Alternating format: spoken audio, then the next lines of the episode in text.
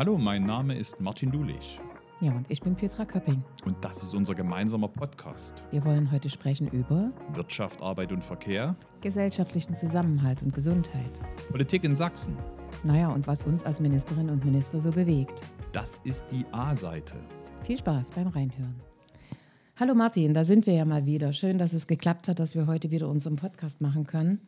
Und da wollen wir doch gleich in die Themen einsteigen. Sag mal, was war eigentlich letzte Woche im Bundesrat los?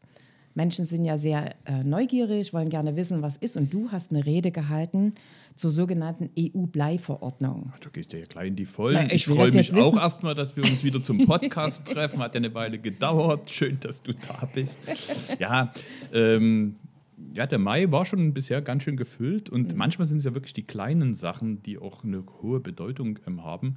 Ich muss jetzt wirklich häufig erklären, was wir im Bundesrat da eigentlich beschl- beschlossen Das haben. stimmt. Was kann man sich denn darunter Naja, weil, vorstellen? weil da ging es darum, dass die EU eine Verordnung vorgelegt Mhm. hat, wo es um die Grenzwerte ähm, von Blei geht, also den Einsatz von Blei. Aber wen interessiert denn das? Naja, Blei ist giftig. Also, äh, sag mal, unter Arbeitsschutzgesichtspunkten finde ich das richtig und wichtig, dass man dort Regelungen macht. Nur hat die EU eine Verordnung vorgelegt, die, äh, wo die, die Grenzwerte äh, für den Einsatz von Blei, ich würde mal sagen, nah an der Nachweisbarkeitsgrenze sind. Und dann wird es irgendwann mal auch sinnlos, ähm, Ah, okay. wenn, wenn das überhaupt nicht mehr handhabbar ist. Und dann geht es nicht mehr um Arbeitsschutz, sondern dann geht es wirklich um Arbeitsplätze. Und um, für, eine, für eine Branche, die wir gerne hören, aber über die wir selten sprechen, das ist nämlich der Musikinstrumentenbau. Ach was. Ja, weil äh, äh, in fast allen Musikinstrumenten werden, äh, wird Blei verwandt. Also ich als Trompeter kann da auch mit ähm, spielen, ähm, mitreden. Bei, bei Trompeten, bei Hörnern, also Blechblasinstrumente, bei Holzblasinstrumenten, Oboen, Fagott äh, wird es eingesetzt. Äh, bei Klavieren, die, die Saiten werden mit, ähm, braucht man Blei, um, um Aber nicht im Akkordeon, das spiele ich nämlich. Ja, da weiß ich nicht, ob Blei eingesetzt wird, aber zum Beispiel Orgelbau. Also du hast ganz viele Bereiche, wo einfach Blei eingesetzt ähm, werden muss. Und ähm, da ist jetzt die EU mit ihrer Verordnung übers Ziel hinausgeschossen. Und deshalb haben wir im Bundesrat einen, einen Beschluss erwirkt, wo sich auch alle Länder dahinter versammelt haben, war ich schon sehr stolz, ähm, zu sagen, liebe Bundesregierung, wirkt auf die EU ein, dass eben die Grenzwerte entweder so angepasst werden, dass es nicht zu Lasten des Musikinstrumentenbaus geht oder es Ausnahmen dafür ähm, gibt. Mhm, Also ich frage das deswegen, weil manchmal die Leute draußen denken, wir beschäftigen uns mit Dingen, ob das im Bundesrat ist oder im Landtag ist, die eigentlich gar nicht wichtig sind. Und deswegen war mir wichtig, dass du nochmal sagst, warum dir diese EU-Bleiverordnung, ich nenne sie mal so, so wichtig gewesen ist, weil wir haben ja in Sachsen Instrumentenbauer. Massiv. Und genau, und deswegen äh, danke, dass du das mal klargestellt hast. Ich glaube, dass das schon interessant auch für die Bürgerinnen und Bürger ist. Na, also, äh, wie schon gesagt, es sind manchmal so die kleinen Dinge, aber die trotzdem sehr prägend sind. Ja. Sachsen ist eben nicht nur ein Industrieland, sondern immer auch ein Kulturland gewesen. Und ich meine, wir haben eine Tradition des Musikinstrumentenbaus, gerade im, im Musikwinkel, also hinten im Vogtland. Über 350 Jahre alte Geschichte, ähm, die Genau. dort mit verbunden ist. Und wir reden von Manufakturen und Unternehmen zwischen zwei Beschäftigten und 100 Beschäftigten.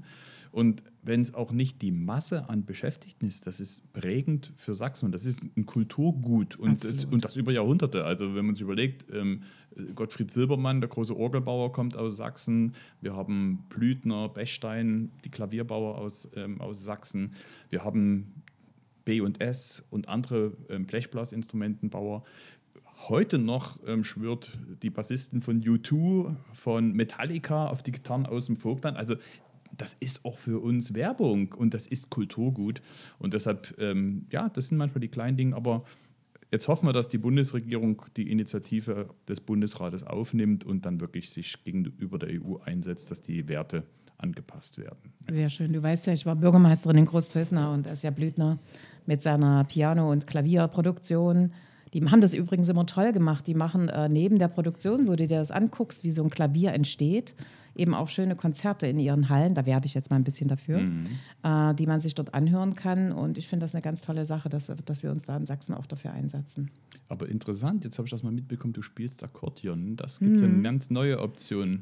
Na gut, okay. Ja, ich müsste aber noch mal üben, ich gebe es zu. Na gut, aber jetzt hast du es öffentlich gemacht. Das wird jetzt für dich ähm, anstrengend, da rauszukommen aus der Nummer. Gut, aber indirekt sind wir schon auch bei einem Thema, was dich ja betrifft, weil Arbeits- und Gesundheitsschutz ist ja nun auch so ein Thema, was galant zu dir überleitet. Was war für dich so im Mai ein besonderer Termin? Also ich sage mal so, natürlich, äh, und das genieße ich im Moment total als Sozialministerin, dass ich endlich mal wieder die Vielfalt in unserem Ministerium auch im öffentlichen äh, darstellen, aber eben auch in der Arbeit sehe. Das war ja während Corona fast überhaupt nicht mhm. möglich. Da haben wir ja nur Corona-Schutzverordnung, Corona-Schutzverordnung gemacht. Und jetzt ist es tatsächlich so, dass gerade die Gesundheitsämter, die ja während Corona eine Riesenrolle gespielt haben, wo die Menschen einerseits geschimpft haben, es geht nicht schnell genug, wer sich erinnert, wenn er einen positiven Bescheid hatte, ging es ja darum, dass er eine Bescheinigung haben musste. Und da freue ich mich ehrlich gesagt, dass die Gesundheitsämter auch von Bundesseite und auch von Landesseite richtig gestärkt worden sind. Und wir haben dieses Jahr das erste Mal wieder den Tag des Gesundheitsamtes machen können, vergangenen Freitag. Da bin ich in Leipzig gewesen. Leipzig war ein bisschen später, weil die halt umgezogen sind in neue ähm, Räumlichkeiten, wo sie mehr Platz haben, wo sie das Gesundheitsamt mit vielen neuen Mitarbeiterinnen und Mitarbeitern eben auch gut aufstellen konnten. Und äh, da hat mich wirklich gefreut, dass die Bevölkerung so ein Interesse am Gesundheitsamt hat. Ich gebe zu, ich war ja auch mal Landrätin und das Gesundheitsamt selber, das war jetzt nicht meine oberste Priorität. Ich habe dann eher mit unserer Wirtschaftsförderung gearbeitet oder eben mit dem Vereinswesen, um das zu entwickeln. Ähm, aber Gesundheitsämter waren so ein bisschen die Stiefkinder. Und da freue ich mich wirklich, dass nach Corona die Gesundheitsämter in den Blickpunkt sowohl der Behörden, das heißt des Bundes, des Landes und der Städte und Landkreise gerückt sind, aber eben auch in der Unterstützung. Wir haben jetzt zum Beispiel 184 neue Stellen für die Gesundheitsämter geschaffen. Das heißt, die sind aufgestockt worden, damit eben mehr Kontrollen stattfinden können, damit sie gewappnet sind, wenn es in irgendeiner Form eine gesundheitliche Bedrohungslage, es muss ja nicht nur eine Pandemie sein, da reden wir ja dann gleich nochmal drüber, äh, sondern eben auch andere Ereignisse, damit sie einfach die Arbeit überhaupt bewältigen können. Und das Zweite, was mich auch sehr freut, ähm, dass Sachsen im Rahmen der Digitalisierung eigentlich schon in der Vergangenheit so ein bisschen federführend war, weil alle unsere Gesundheitsämter haben das, kleine, das gleiche Computersystem, das gleiche Softwaresystem. Und das hat äh, sie schon in die Lage versetzt, dass in allen Gesundheitsämtern die gleiche Bearbeitung möglich war. Und jetzt mit unseren Digitalisierungsmitteln haben wir äh, dafür gesorgt, dass die Gesundheitsämter sich eben auch untereinander vernetzen können. Dass sie also untereinander digital kommunizieren können. Und jetzt wieder zurück zu Corona, da weiß es eigentlich jeder. Da war die Situation, ich brauchte eine Bescheinigung, wohne vielleicht in der Stadt A, arbeite aber in der Stadt B und wenn das noch länderübergreifend war, dann konnte ich teilweise gar nicht mit den Verordnungen das kompensieren. Und das passiert jetzt. Da haben wir digitalisiert, wir vernetzen untereinander, also wir sind dabei, wir sind noch nicht fertig. Und das freut mich, dass wir das einfach in den Gesundheitsämtern sagen können. Und zusätzlich ähm, gebe ich auch zu, habe ich jetzt an die Gesundheitsämter nochmal so einen offiziellen Ministerbrief geschickt, wo ich mich wirklich bei den Ämtern nochmal ganz, ganz herzlich bedanke. Das war eine Wahnsinnsleistung. Die haben ja nicht nur selber gearbeitet, teilweise aus anderen Ämtern, sind Kolleginnen und Kollegen, übrigens auch aus dem Freistaat, haben mhm. Kolleginnen und Kollegen dort unterstützt in dieser Zeit. Ähm, und das war eine riesen Leistung. Da hat keiner auf die Arbeitszeit geguckt, da hat keiner aufs Wochenende geguckt, Feiertage sowieso nicht. Und es ist einfach notwendig, dass man dort die Anerkennung der Arbeit einfach auch nochmal öffentlich durchführt. Ja. Da freue ich mich, dass wir heute auch drüber ja. reden, weil mir das ein ganz wichtiges Anliegen ist. Also 100 Prozent, weil so wie du es beschreibst, war es ja auch mein Empfinden, äh, eher als Beobachter, dass die Gesundheitsämter ähm, so ein stiefmütterliches Dasein ähm, hatten, wie du beschrieben hast.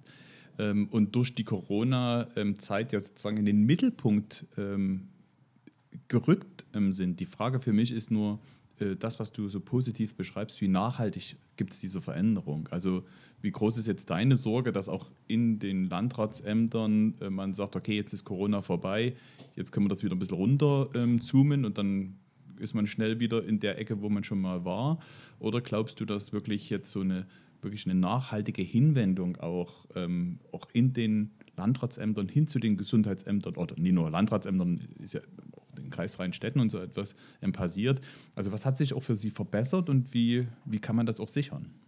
Ja, die Gesundheitsämter hatten ja teilweise sogar Probleme, einen Amtsarzt oder eine Amtsärztin zu finden. Auch da freue ich mich, dass dort eine Angleichung an die mhm. normalen Ärzte, die im, in der Praxis arbeiten oder im Krankenhaus erfolgt ist. Noch nicht so, wie wir es wollen. Das ist im Moment immer noch eine Zulagenregelung, ähm, die dann eben nicht rentenrelevant wird zum Beispiel.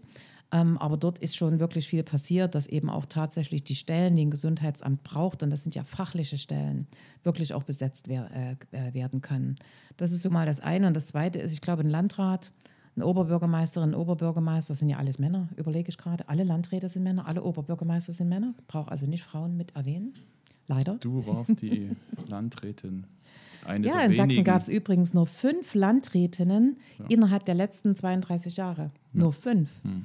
Also das ist schon, da mache ich jetzt den Frauen mal Mut, sich auch für diese Position äh, stark zu machen und zu Fall. bewerben. Das ist eine gute Gelegenheit an der Stelle.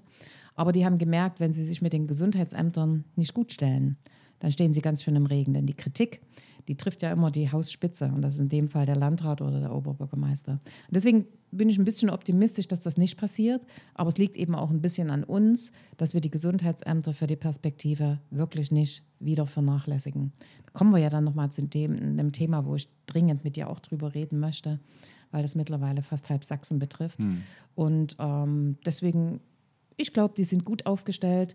Und ich glaube auch, dass sie sehen, dass sie in der öffentlichen Wahrnehmung eine neue Rolle spielen. Das hat eben auch der Tag des Gesundheitsamtes in Leipzig oder in Dresden bin ich ja auch gewesen, gezeigt, dass ganz viele Leute hinkommen und sagen, ach, das machen die auch. Das wissen die Leute draußen nicht. Und deswegen so ein Tag der offenen Tür für die Gesundheitsämter ist eine gute Sache, haben wir übrigens auch unterstützt als Freistaat. Und ich freue mich, dass das so gut angenommen worden ist. Äh, äh, was mich ja nochmal interessiert, ist ja ähm, in den Gesundheitsämtern hast du brauchst ja auch medizinisches Personal. Du hast gerade von Amtsärztinnen und Amtsärzten gesprochen. Jetzt haben wir gerade, wir haben überall Fachkräftemangel. So, aber wir, wir brauchen niedergelassene Ärzte, wir brauchen Fachärztinnen, Fachärzte in Krankenhäusern, Einrichtungen und so etwas.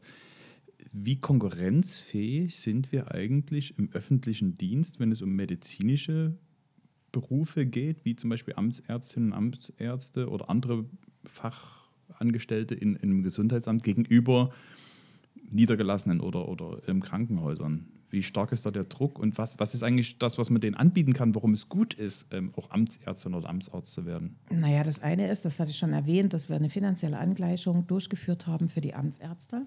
Und nur sind bei den Amtsärztinnen es fast alles Frauen. Genauso wie im Gesundheitswesen die Ausbildung von Medizinerinnen und Medizinern ist überwiegend jetzt Frauenarbeit. Mhm. Und insofern ist es einfach wichtig, dass wir dort tatsächlich Beruf und Familie gemeinsam denken. Der Vorteil im Gesundheitsamt ist, dass man, wenn nicht gerade eine Pandemie ist, von der wir nicht hoffen, dass sie wiederkommt, tatsächlich eine geregelte Arbeitszeit da ist. Das ist anders als eben in einem Krankenhaus, das ist anders als bei einem niedergelassenen Arzt.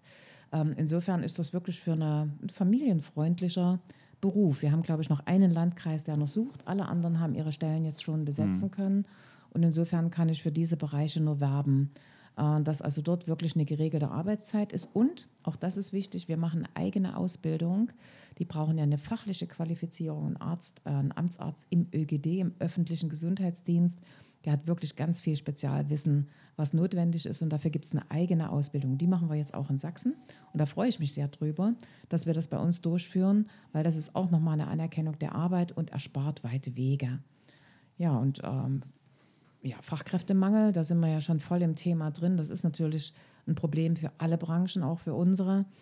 Wir haben ja schon darüber gesprochen, dass wir die Landarztquote eingeführt haben. Wir haben also 50 Studienplätze zusätzlich. Ich werde jetzt äh, im, äh, nach den Sommerferien nach Pest fahren, nach Ungarn, wo wir Ärzte ausbilden, zusätzlichen Fragen, äh, ob denn alle zurück nach Sachsen kommen oder wenn sie nicht kommen, warum eigentlich nicht? Das möchte ich gerne wissen. Da haben wir mittlerweile durch die unterschiedlichen Jahrgänge schon über 100 Ärzte, die dort ausgebildet, ausgebildet werden. Also wir tun eine ganze Menge. Ähm, trotzdem wissen wir, dass wir eben nach wie vor auch dort Mangel haben, besonders im pflegerischen Bereich. Das ist nochmal ein gesondertes Thema, weil das wirklich sehr, sehr umfassend ist. Ja, aber Martin, Fachkräfte ist das eine. Wie sieht es denn in der Entwicklung äh, der Wirtschaft in Sachsen aus? Was ist denn da so bei dir das Highlight, was du gerade äh, bearbeitest? Ähm, wird ja viel gesprochen, auch dass mal eine Firma insolvent ist, dass eine Firma Tarifverhandlungen ja. macht. Aber wie sieht es denn für die Perspektive aus? Also da war der Mai ein sehr erfolgreicher, weil am 2. Mai haben wir den Spatenstich äh, bei Infineon erlebt mit großen, mit großer Bühne. Also Ursula von der Leyen, Olaf Scholz ähm, waren da, um der größten Investition der letzten 33 Jahre beizuwohnen, weil immerhin 5 Milliarden Euro investiert in Infineon.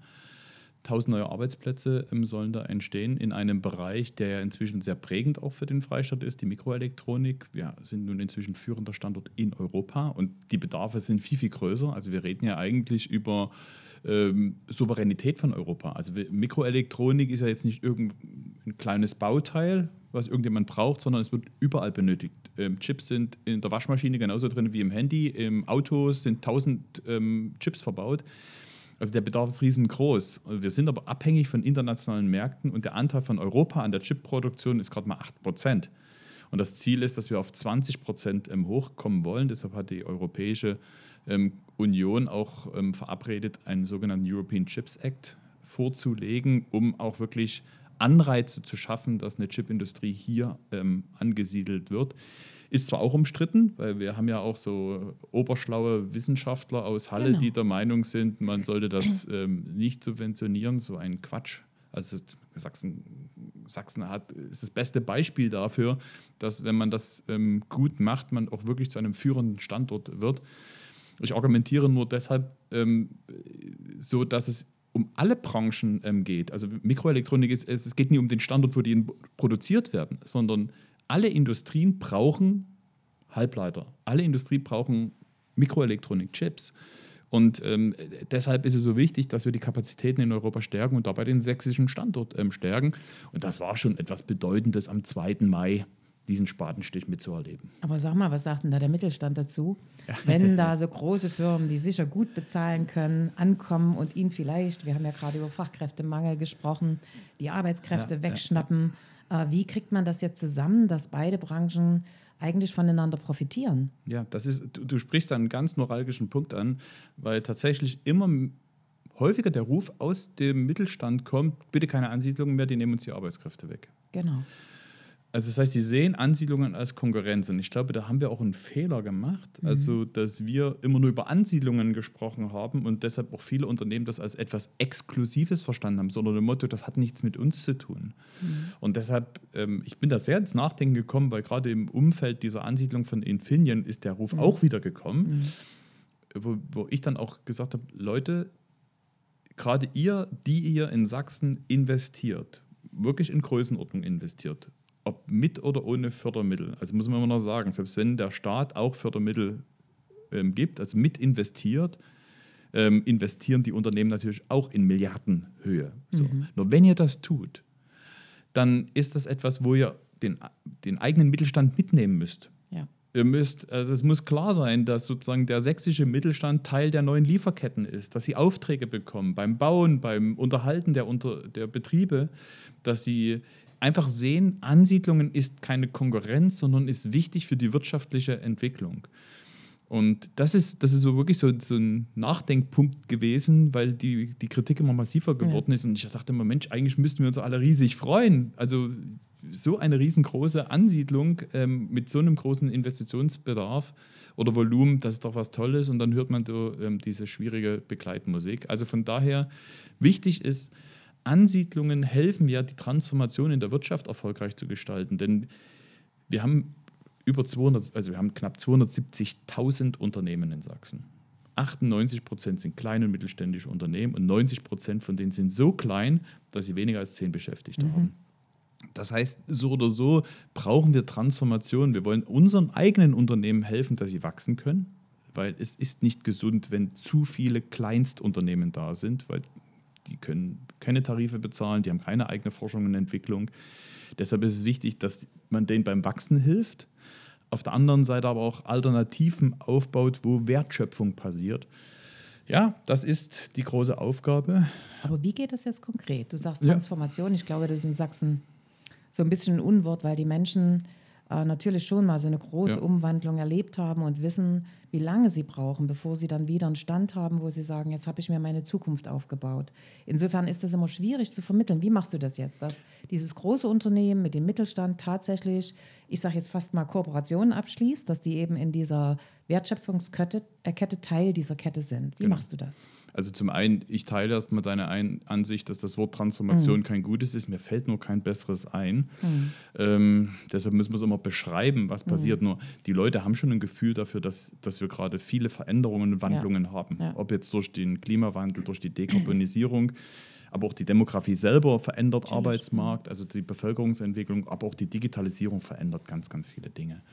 Und da ist, glaube ich, schon unsere Aufgabe, den Leuten die Zuversicht zu geben, dass die Veränderungen in ihrem Sinne gestaltet werden. Und jetzt im konkreten Sinne hat Dresden, weil das, es konzentriert sich jetzt gerade, was die Ansiedlungen der Mikroelektronik äh, betrifft, sehr auf Dresden, wobei die Zulieferindustrie in ganz Sachsen ist. Darum reden wir auch nicht von Silicon, Silicon Dresden, sondern Silicon Saxony und das ist auch richtig so.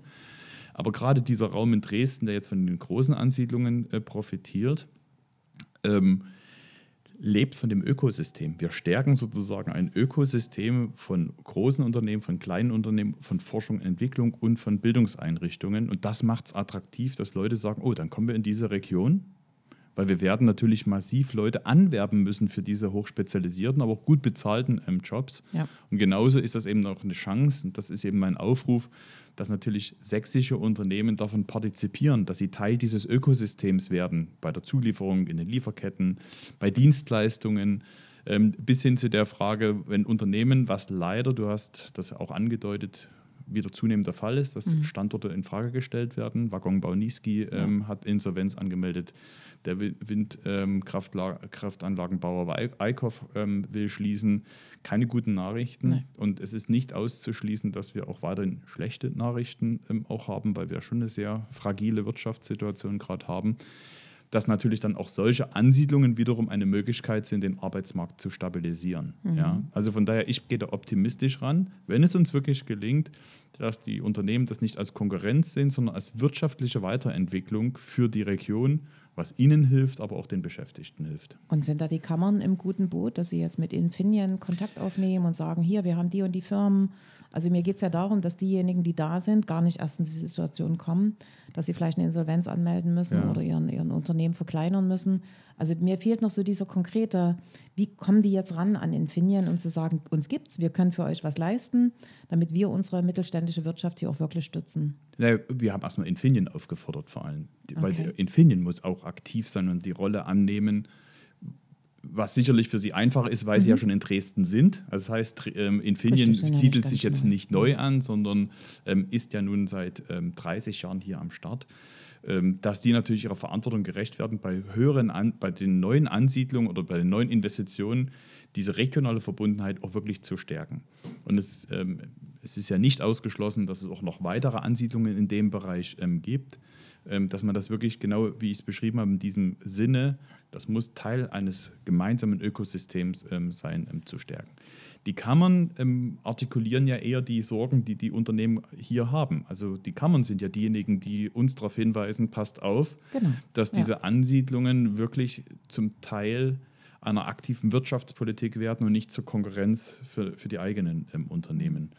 Da muss man aber trotzdem nochmal unterscheiden, ähm, weil jedes Unternehmen steht gerade vor der Frage, wie sie ich nenne es nochmal das böse Wort Transformation, mhm. wie sie die Veränderungen ähm, ähm, gestalten ähm, können, Schritt halten.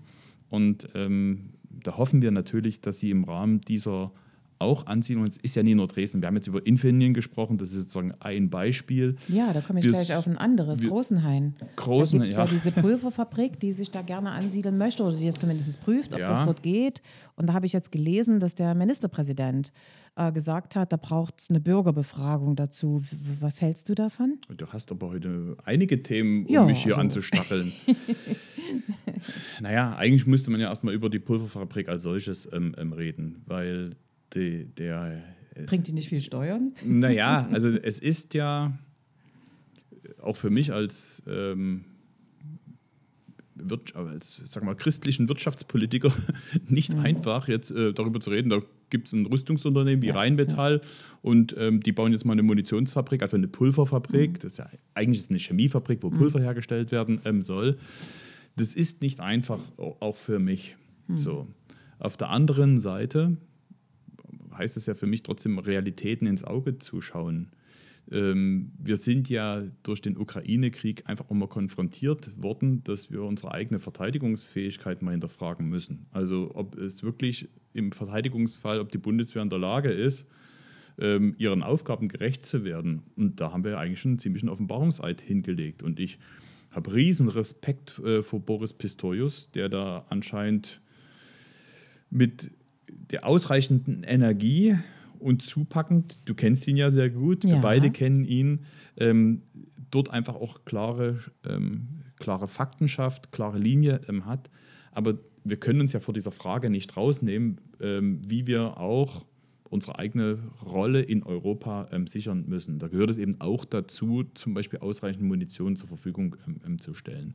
Ob jetzt für Probezwecke, ne, also äh, Manöver oder so etwas, also wenn Soldaten ausgebildet ähm, werden, oder was wir nicht hoffen, tatsächlich im Einsatz. Aber wenn man sich überlegt, wie viel gerade auch in der Ukraine Ja. benötigt wird, das ist alles, will man sich nie vorstellen. So, und in, Aber ein Bürgerentscheid? naja, die, die, die, aber die erste Frage ist, reden wir jetzt über Krieg und Frieden? Also reden wir darüber, wollen wir Teil des Krieges sein? Darum geht es bei, dem, bei der Ansiedlung nicht, sondern geht es generell darum, welchen Anteil ähm, wir in, in Deutschland an Industrieproduktion ähm, haben. Und ich bin auch der Meinung, wenn 100 Milliarden Euro Sondervermögen für die Bundeswehr zur Verfügung gestellt wird, dann will ich auch einen Anteil davon in Sachsen haben. Und zwar bitte in der Industrie. Also dann auch wirklich in Wertschöpfung, gute Arbeitsplätze. Und das sind die. Ähm, die Gespräche für die Bundesregierung, nicht die, die Landesregierung Ja, mit Rheinmetall. Rheinmetall hat selber bestätigt, dass sie aber Interesse an Sachsen haben. Und da Ja. spielte Großenhain sicherlich eine Rolle, auch wenn das noch nichts, da ist nichts entschieden. Ne? Ähm, aber ich war natürlich schon überrascht über die Aussagen des Ministerpräsidenten mit einem Bürgerentscheid, weil jetzt muss man ja auch nochmal unterscheiden. Natürlich braucht man, muss man viel in Akzeptanzarbeit investieren. Ja. Da sind wir uns ja mal einig, Ja. dass wir sehen, bei großen Investitionen, bei großen Vorhaben musst du anders mit Menschen arbeiten und denen, da geht es um Transparenz und Akzeptanz. Ja. Wenn ich aber jede Ansiedlung abhängig davon mache, ob ich vor Ort eine Mehrheit habe, dann wird es keine Ansiedlung mehr geben. Weil dann haben wir das gleiche Thema wie beim Windrad. Ja. Alle sind für die Windenergie, aber nie bei uns. Ja. Ne? Also von daher bleibt es auch, müssen es auch meiner Meinung nach verantwortungsvolle politische Entscheidungen ähm, sein, die mit einem gewissen Weitblick, was eine wirtschaftliche Entwicklung, was eine nachhaltige Entwicklung betrifft, wo gute Arbeitsplätze entstehen, ähm, geführt werden äh, müssen. Und deshalb bin ich da ähm, bin ich nicht der Meinung, ganz im Gegenteil, dass man jetzt vor jeder Ansiedlung eine Bürger, eine Bürgerbegehren äh, machen ähm, soll. Wir sind gewählt worden, auch um verantwortungsvolle Entscheidungen zu treffen. Hm, sehe ich ehrlich gesagt ganz genauso, Bürgerentscheider in diese Richtung zu führen. Das ist wie mit dem Windrad, wie du es äh, äh, gesagt hast. Ne? Wir wollen alle Windenergie, aber nicht vor der Haustür. Und die Sorge habe ich halt hier auch. Wir haben es ja auch in der Nähe von Leipzig, wo es Proteste gibt für Ansiedlungen. Also insofern äh, ist das Gespräch mit den Bürgern ganz, ganz wichtig, zu sagen, wie viele Arbeitsplätze wird es geben, welche Kooperationsmöglichkeiten wird es geben, welche Entwicklung für die Kommune wird es geben, auch in finanzieller Hinsicht. Also wenn eine Kommune wirklich ähm, durch Gewerbesteuereinnahmen super aufgestellt ist, hat das eine ganz andere Rolle. Und wie lange haben wir gerufen, dass wir auch große Unternehmen bei uns haben wollen? Ähm, Also ich glaube schon, da muss man wirklich viel Arbeit leisten und das können wir, glaube ich, auch gemeinsam mit den Kommunen, mit den Bürgermeisterinnen, Bürgermeistern, den Landräten. Ähm, Das ist eigentlich ihre eigentliche Profession, so sage ich es immer so ein bisschen, diese Gespräche zu führen, weil sie die Leute vor Ort wirklich kennen und auch die Sorgen der Leute vor Ort wirklich kennen. Aber wie hast du das gemacht? Du warst Bürgermeisterin und Landrätin. Du warst in der Zeit auch äh, kommunalpolitisch aktiv, wo es ja wirklich um Aufbauarbeit ähm, ja. ging. Ähm, mein Eindruck war, dass auch in den 90er Jahren das Thema Akzeptanz und Bürgerbeteiligung nicht so die große Rolle gespielt hat, weil es da erstmal wirklich um Aufbau ging, um Schaffung von Arbeitsplätzen und so weiter. Aber wie hast du es konkret vor Ort erlebt? Und wie Also hast erstmal gemacht? hatte ich für meine Arbeit so eine Maxime. Ich habe immer gesagt, zwei Tage schneide ich Menschen durch, das ist nämlich was Schönes, da hast du keine Proteste und drei Tage gehe ich in Bürgerinitiativen. Das war immer so meine, meine Arbeitsgrundlage, damit ich die Probleme der äh, Bürger ganz genau kenne. Und sie, das, das ist nicht ganz so. Also ich kann mich erinnern, als ich als Bürgermeisterin, dann Landrätin, mit so einem blauen Flächennutzungsplan des ganzen Landkreises durch die Gegend gerannt bin. Das war damals noch nicht digital. Da hatte ich so einen großen Plan vor mir und da waren lauter blaue Seen eingezeichnet. Im Landkreis Leipzig gibt es 13 Tagebau-Restlöcher. Und die waren alle blau und als Seenlandschaft, Tourismusentwicklung, natürlich auch Wirtschaftsentwicklung, Zwenkauer Raum mit Lippendorf und all diese Bereiche. Und da haben die Leute sich das interessiert angeguckt, geglaubt, hat mir es damals kaum einer. Die haben so ein bisschen gesagt, die Köpping spinnt. Das ist sicher alles irgendwann mal so, aber dass wir das erleben. Und dann waren die ersten Seen, der Kosputner See war ja einer der ersten, der Markleberger See, der Zwenkauer See, die dann wirklich auch äh, entwickelt worden sind. Und dann ging es nicht schnell genug. Dann sagten sie alle, wann kommen die anderen? Und warum braucht das so lange? Das ist übrigens ein Punkt, der mich gerade im Moment noch sehr umtreibt. Das ist die Verbindung zwischen dem Kosputner See und dem Zwenkauer See. Da würde ich gerne nochmal mit euch wirklich extrem hart reden, was wir dort tun können, dass die Verbindung kommt. Die LMBV hat ja jetzt abgesagt, dass es diese Verbindung nicht geben soll, weil es zu teuer wird. Das gehört aber zu diesem Gesamtkonzept, was dort entwickelt wird, dass man zumindest heute keine negativen Entscheidungen dort trifft, die eine zukünftige Nutzung dieser Verbindung, dieser Seenverbindung unmöglich macht. Das ist ein Punkt, da sollten wir nochmal drüber reden. War jüngst erst bei den Bürgermeistern dort vor Ort. Das, das, da, da kriegen die Tränen in den Augen, wenn die das Projekt aufgeben müssen, was ich übrigens schon mitentwickelt habe. Und das wäre eine tolle Sache für diese Region, da sollten wir nochmal drüber reden. Also ich merke schon, hier wird Politik über einen Podcast gemacht. Das ist ein starkes Stück. Was hast denn du gedacht, wenn du mit mir redest? ja, jetzt kommt der Politikerspruch, ich nehme es mal mit. Bitte nicht. Nein, ich, ich muss jetzt, also wenn ich jetzt ähm, tief in meinem Gedächtnis krame, äh, weiß ich ja schon, dass es dort viele Pläne gegeben hat, wo mhm. auch ähm, als die Finanzierung durch den Bund und Land geklärt wurde, weil das ist ja sozusagen, es gibt, es gibt eine Vereinbarung zwischen Bund und Land, was sozusagen die Nachfolgekosten von den von Braunkohletagebau der DDR betrifft.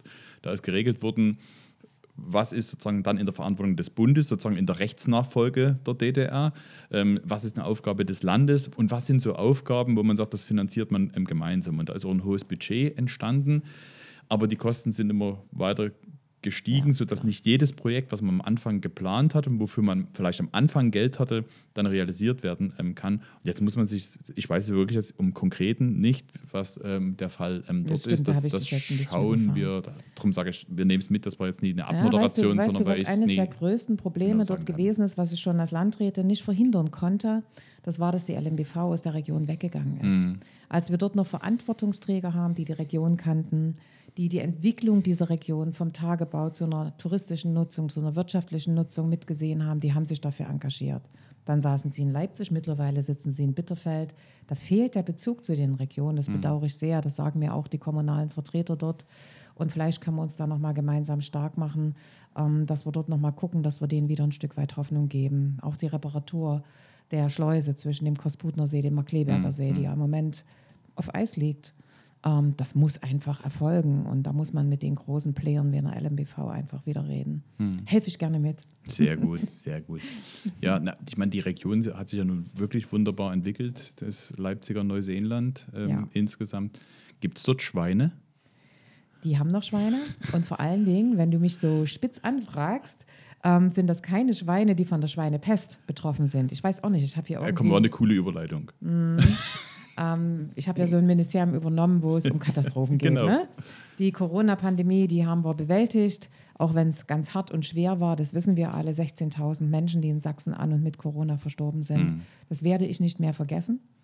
Ähm, und dann haben wir die zweite, das war übrigens die erste Nachricht, die ich als neue Ministerin bekam, gleich nach der äh, Ernennung.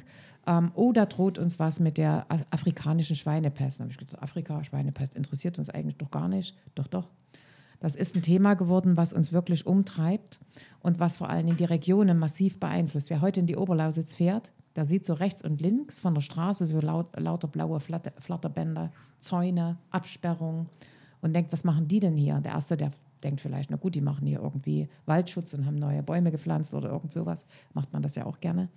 Nee, es ist der Ausbruch der afrikanischen Schweinepest und wir haben in Sachsen tatsächlich schon 2178, ich habe nochmal auf den Zettel geguckt, Schweine gefunden, die eben eine Schweinepest haben. Und das ist eine Erkrankung der Tiere, wo die Tiere wirklich fürchterlich sterben, hm. die verbluten innerlich, die Organe zerreißt. Das ist ein ganz schlimmer Tod und sie geht nicht weg. Aber wir reden Tier über Wildschweine. Wir reden über ne? Wildschweine, okay. danke, hm. danke für den Hinweis. Und diese Tiere, wenn die dann tot im Wald liegen, wo sie ja nicht jeder sofort findet, die haben eine ewige Zeit, wo sie andere Tiere infizieren können. Und das ist dieses Gefährliche, was wir machen. Und deswegen mussten wir solche Maßnahmen ergreifen, wie zum Beispiel den Bau von Zäunen. Äh, wir haben mittlerweile äh, so viele Zäune da oben gebaut, dass die Menschen auch teilweise wütend sind, weil die sagen, wann gehen denn die wieder weg? Die haben ja Tore zum Durchgehen, da werden die Tore nicht zugemacht. Dann hat natürlich das infizierte Wildschwein die Möglichkeit, dort durchzubrechen. Und deswegen, wir sind schon bis ran an Dresden, was den Ausbruch der afrikanischen Schweinepest betrifft.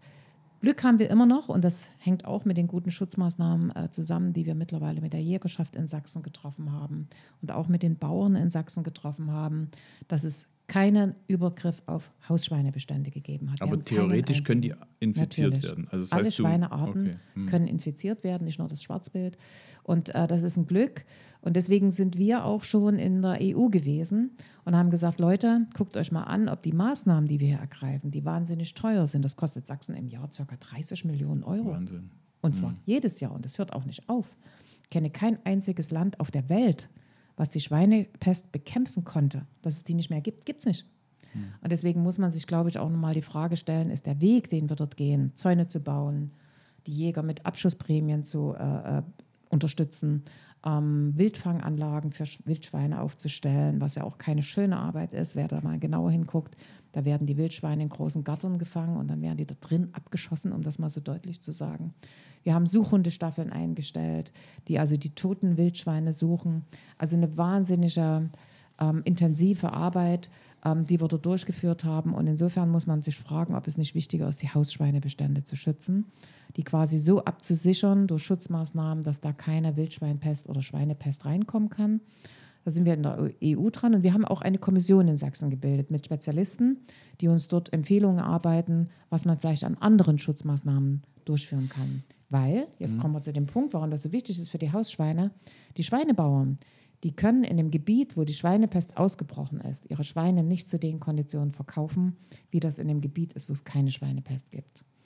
Und das ist natürlich ein riesen wirtschaftlicher Faktor für die Schweinebauern und auch für die Bauern, die ihre Felder bestellen, weil das, wenn es einer bestimmten Stufe ist, dass es also dort ein Kerngebiet ist, dann können die auch die Felder zu bestimmten Zeiten nicht abernten. Und das ist ein riesen wirtschaftlicher Schaden. Und auch die Schweinebestände, die Hausschweinebestände in Sachsen sind schon zurückgegangen, weil die Bauern gesagt haben, lohnt sich nicht mehr, schaffen wir nicht mehr, wenn wir das Schwein überhaupt nicht mehr gewinnbringend verkaufen können. Ähm, und das ist eine Entwicklung, die finde ich überhaupt nicht gut. Und deswegen äh, klingt das so ein bisschen lustig, wenn wir über die Schweinepest reden. Wir haben ja überall auch Schilder aufgestellt, dass man noch als Mensch was dazu tun kann, dass man keine Lebensmittel in den Gebieten wegwirft, weil die eben auch über die ganz normalen Lebensmittel übertragbar sind. Und das sind so Fragen, ähm, die eben sehr, sehr aufwendig sind. Und da will ich an der Stelle wirklich nochmal den Landkreisen, die hier mitwirken und die neben Corona eben auch in den Gesundheitsämtern die Schweinepest noch mit zu bekämpfen haben. Also das ist, war eine wahnsinnige zusätzliche Arbeit, die natürlich auch von Sch- Naturschützern äh, angeschaut wird. Wenn wir Zäune bauen, wie kommt das da noch drüber? Also das sind so Fragen, die alle zu beantworten sind und dafür wirklich auch mal den Regionen, den Landkreisen ganz großes Dankeschön für die Mitwirkung. Auf jeden Fall. Aber habe ich dich richtig verstanden? Ähm, du würdest eine andere Strategie vorschlagen, also eher die Hausschweine zu schützen, also nicht den Wald einzuzäunen, sondern eher gute Sicherungsmaßnahmen, um, um Ställe zu machen? Ja. Oder was ist deine Strategie? Genau, dass man die Hausschweinebestände, nun sind wir in Sachsen nicht die großen äh, Schweinehalter, die haben wir nicht, aber wenn das jetzt zum Beispiel übergehen würde nach Niedersachsen, die erhebliche Hausschweinebestände haben, ähm, da wird es richtig gefährlich, auch für die Wirtschaftlichkeit der Schweinebauern insgesamt. Ich habe ja schon gesagt, auch in Sachsen gibt es eine ganze Reihe, die ihre Schweine einfach abschaffen, weil sie sie nicht mehr absetzen können, weil sie sie nicht verkaufen können, weil sie nicht verarbeitet werden können, die Hausschweine. Und insofern wäre meine Strategie wirklich, die Hausschweinebestände zu schützen, die Tiere vielleicht auch zu impfen. Also es wird gerade an Impfstoffen gearbeitet, dass man die impfen kann. Der Wildschwein kannst du nicht impfen, wie willst du das machen? Und insofern äh, ist, muss man da nochmal neu nachdenken, weil es nochmal weltweit keine einzige Region, kein Land gibt, was die Schweinepest zu 100 Prozent ausrotten konnte. Aber ähm, ist das nicht eine Frage, die man eigentlich an den Umwelt- und Landwirtschaftsminister stellen muss? Oder warum bist du zuständig? Ich weiß auch nicht manchmal, warum ich immer zuständig bin, wenn was schwierig läuft. Aber das ist tatsächlich so, dass wir also für den Schutz der Wildtiere zuständig sind und arbeiten natürlich dort auch eng zusammen mit dem SMEKUL, also mit dem Umweltminister, der dann für die Bauernschaft zuständig ist. Ähm, aber wir haben halt auch die Jägerschaft, die natürlich geschult werden muss. Sie müssen die Wildschweine in extra Tonnen verbringen, damit die eben nicht andere Schweine anstecken. Jedes Wildschwein, was geschossen wird, muss untersucht werden. Also es ist ein wahnsinniger Aufwand für alle. Und auch hier, äh, auch wenn das immer blöd klingt, wenn ich so Danke sage, aber es ist einfach so, auch die Jägerschaft, die ja fast alle ehrenamtlich unterwegs sind, in ihrer Freizeit unterwegs sind, Die haben dort Großartiges geleistet und mein Staatssekretär Sebastian Vogel und ich, wir waren ja auch bei einer Wildschweinjagd mit dabei. Wir haben die im Herbst mitgemacht, bei miesesten wittrigen Bedingungen und deswegen wissen wir, wovon wir reden. Und insofern ein großes Dankeschön wirklich auch an die Jägerschaft, die ähm, wirklich uns da massiv unterstützt. Wir merken auch, dass wir weniger Wildschweine haben. Wir haben einfach weniger. Ähm, wir haben viele Einträge von der polnischen Seite, von der tschechischen Seite mittlerweile auch und werden auch in Kürze in Polen äh, nochmal auf Regierungsebene Gespräche führen, gemeinsam, wie wir die Schweinepest gemeinsam bekämpfen können, sowohl auf polnischer Seite als auch auf deutscher Seite, damit wir der Sache ein Stück weit Herr werden. Wir haben tatsächlich Karten, da kann man das wunderbar sehen, wie viele Wildschweine von der polnischen Seite eben äh, durch die Neiße natürlich nur getrennt, ähm, auch auf deutsche Seite übertreten. Und ähm, das ist äh, ein Problem, was wir europaweit ehrlich gesagt haben. Und so einen kleinen Kritikpunkt habe ich auch an der Stelle, dass uns die Bundesländer insgesamt noch nicht in der nötigen finanziellen Art und Weise unterstützen. Weil ehrlich gesagt machen wir als Sachsen und Brandenburg natürlich auch, dort ist sie auch ausgebrochen, äh, Vorarbeit für alle anderen mhm. und verhindern das schnelle Ausbreiten. Verhindern werden wir sie nicht, aber dass es schnell geht, das verhindern mhm. wir. Okay. Da wünsche ich mir mehr Unterstützung von den anderen Bundesländern. Ja. Ich sage immer, wenn es Niedersachsen trifft, das sage ich jetzt ein bisschen. Dann geht es schneller, ne? Dann gibt es Unterstützung. Kennen wir ja in Ostdeutschland ein ja. bisschen. Jetzt bin ich gespannt, wie du von ASP zur Luft- und Raumfahrt kommst. Kann ich dir sagen, habe ich eine gute Überleitung, weil wir die Schweinepest auch mit Drohnen oh, bekämpfen. Sehr gut. So, und jetzt bin ich in der Luft. Luft- und Raumfahrt. Stellen wir denn jetzt äh, Raumschiffe hier? Was ist das? Naja, ich meine, Sachsen hat schon einen Bezug zur, zur Raumfahrt. Immerhin der erste Kosmonaut Sigmund Jähn kommt aus Morgenröder Rautenkranz im schönen Vogtland. Also da haben wir schon was vorzuweisen. Ja, ne, das ist, ähm, es ist ein tolles Thema, auch gerade heute. Ähm, wir zeichnen den Podcast ähm, am Dienstag, den ähm, 17. Mai auf. Äh, heute wird in Leipzig ähm, der Grundstein gelegt für ein Flugzeugwerk also es wird bald in Sachsen wieder ein Unternehmen geben, oder das Unternehmen gibt es schon, das ist nämlich die Deutsche Airkraft, mhm. die ein Traditionsflugzeug, nämlich die Donier, wieder produziert. Und das heißt, Sachsen wird wieder Standort, wo ein Flugzeug komplett gebaut wird. Und dann auch schon unter Nachhaltigkeitskriterien. Wollte ich das heißt, fragen, wieder so ein dreckiges. Nein, nein, nein. Die wollen also sozusagen Biokerosin einsetzen, die wollen neue Antriebstechnologien probieren. Also wirklich klasse das ist so ein bisschen das i-Tüpfelchen zu dem, was sich in den letzten Jahren auch wirklich entwickelt hat. Wobei es ist ja nicht nur Sigmund Jähn, was die Geschichte der Luft- und Raumfahrt Sachsen beschreibt, sondern ähm, wir haben auch in Dresden eine lange Tradition des mhm. Flugzeugbaus ja schon gehabt. Die B-152, das erste Düsenflugzeug wurde, der Welt, wurde hier in Dresden entwickelt, was uns auch weltweit noch, zumindest bei den Flugingenieuren, einen großen Ruf ähm, oder einen hohen Ruf ähm, hat erarbeiten lassen. Es ist nur damals ein tragischer Unfall passiert und dann wurde es zu DDR-Zeiten mhm. nicht weiter verfolgt ja, und das Projekt eingestellt. Aber noch heute kann man zum Beispiel den Rumpf der B152 am Dresdner Flughafen sehen. Und ich habe selber beobachtet, wie dort also ein alter Ingenieur mit seinem Enkelkind stand und wirklich fast Tränen in den Augen mhm. hat, weil er mit voller Empathie und Euphorie darüber geredet hat, wie er dieses Flugzeug ähm, geschaffen hat. Und es sind eben nicht nur diese Vorzeigedinge wie die B152 oder Sigmund Jähn oder jetzt die Deutsche Airkraft, sondern über die Jahrzehnte hinweg hat sich in Sachsen eine kleine, aber wirklich feine und sehr innovative Luft- und Raumfahrtindustrie auch entwickelt. Und ich hatte letzte Woche so einen Thementag gemacht. Mhm. Das ist immer auch für die, für die Medien das interessant. Ich bei dir auf Instagram, Mal, wobei genau. eine kleine Korrektur Bitte? für den stellvertretenden Ministerpräsidenten steht mir ja nicht zu, aber heute ist der 16. Mai. Heute ist der 16. Mai. Bei mir ja. Ja, gut, äh, dann wird der Grundstein trotzdem heute gelegt, dann ist nämlich der 16. Mai. ähm, gut, das können wir den Podcast nochmal von vorne anfangen. Ich bin immer von Nein, Scherz. Gut, zurück zur Luft- und Raumfahrt. Ähm, also da hat sich wirklich in den letzten Jahrzehnten etwas entwickelt, ähm, und zwar von Forschung und Entwicklung. Wir haben also ähm, zum Beispiel das Softwareinstitut ähm, des Deutschen Luft- und Raumfahrt ähm, Gesellschaft, also DLR, mhm. hat hier in Dresden das angesiedelt. Wir haben ähm, eine hohe Kompetenz beim Thema Leichtbau, was für das Thema Fliegen eine entscheidende Rolle spielt, weil das Thema Nachhaltigkeit, Kraft, ähm, Kraftstoffeinsparung geht immer einher mit dem Thema Gewicht. Wir haben eben auch Unternehmen besucht, die sich dort spezialisiert haben, also auch ein Start-up hier in Dresden, was ähm, wirklich mit Kunststoff ähm, arbeitet und dadurch sozusagen Gewicht einspart. Wir haben ähm, Flugzeuggalvanik, das heißt, es ist sehr hochspezialisierte Bereiche. Wir haben Deal, ähm, ein großes Familienunternehmen aus Bayern, was zumindest das, alles, was sozusagen mit Flug zu tun hat, von ähm, Luft und Wasser, also das heißt, die äh, Luftsysteme in ein Flugzeug, die Wasser- und Abwassersysteme in ein Flugzeug hier in Dresden produziert und auch entwickelt.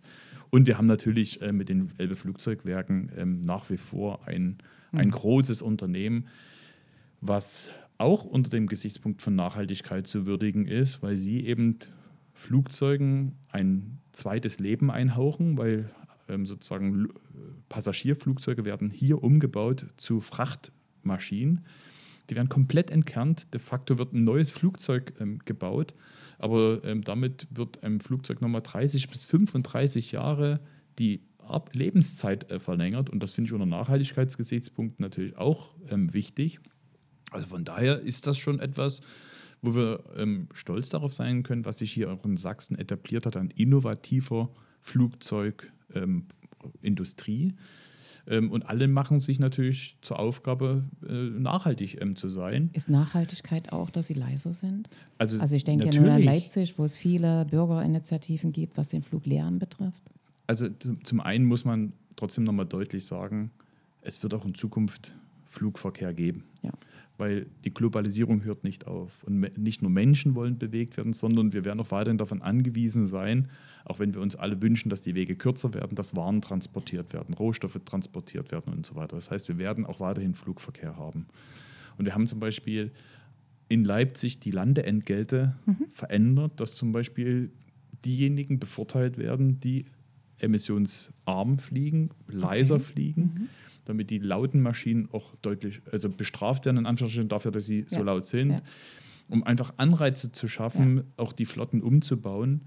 Wir wollen, wir unterstützen Unternehmen, die zum Beispiel Bio-Kerosin mhm. herstellen oder synthetisches Kerosin herstellen. Da spielt zum Beispiel DHL eine große Rolle, die ja auch in der Verantwortung sind, ähm, an ihrem Standort in Leipzig sicherzustellen, dass, ähm, nachhaltige, dass der Flug nachhaltig sich entwickelt. Wir müssen die Flughäfen selber auch ähm, grün machen und emissionsarm. Das sind die großen Aufgaben. Von daher hast du recht. Es geht nicht nur um die Flugzeugindustrie, sondern konsequenterweise muss man alle Bereiche, die dazugehören, und da gehört auch ein Flughafen äh, mit dazu, ähm, so nachhaltig umbauen.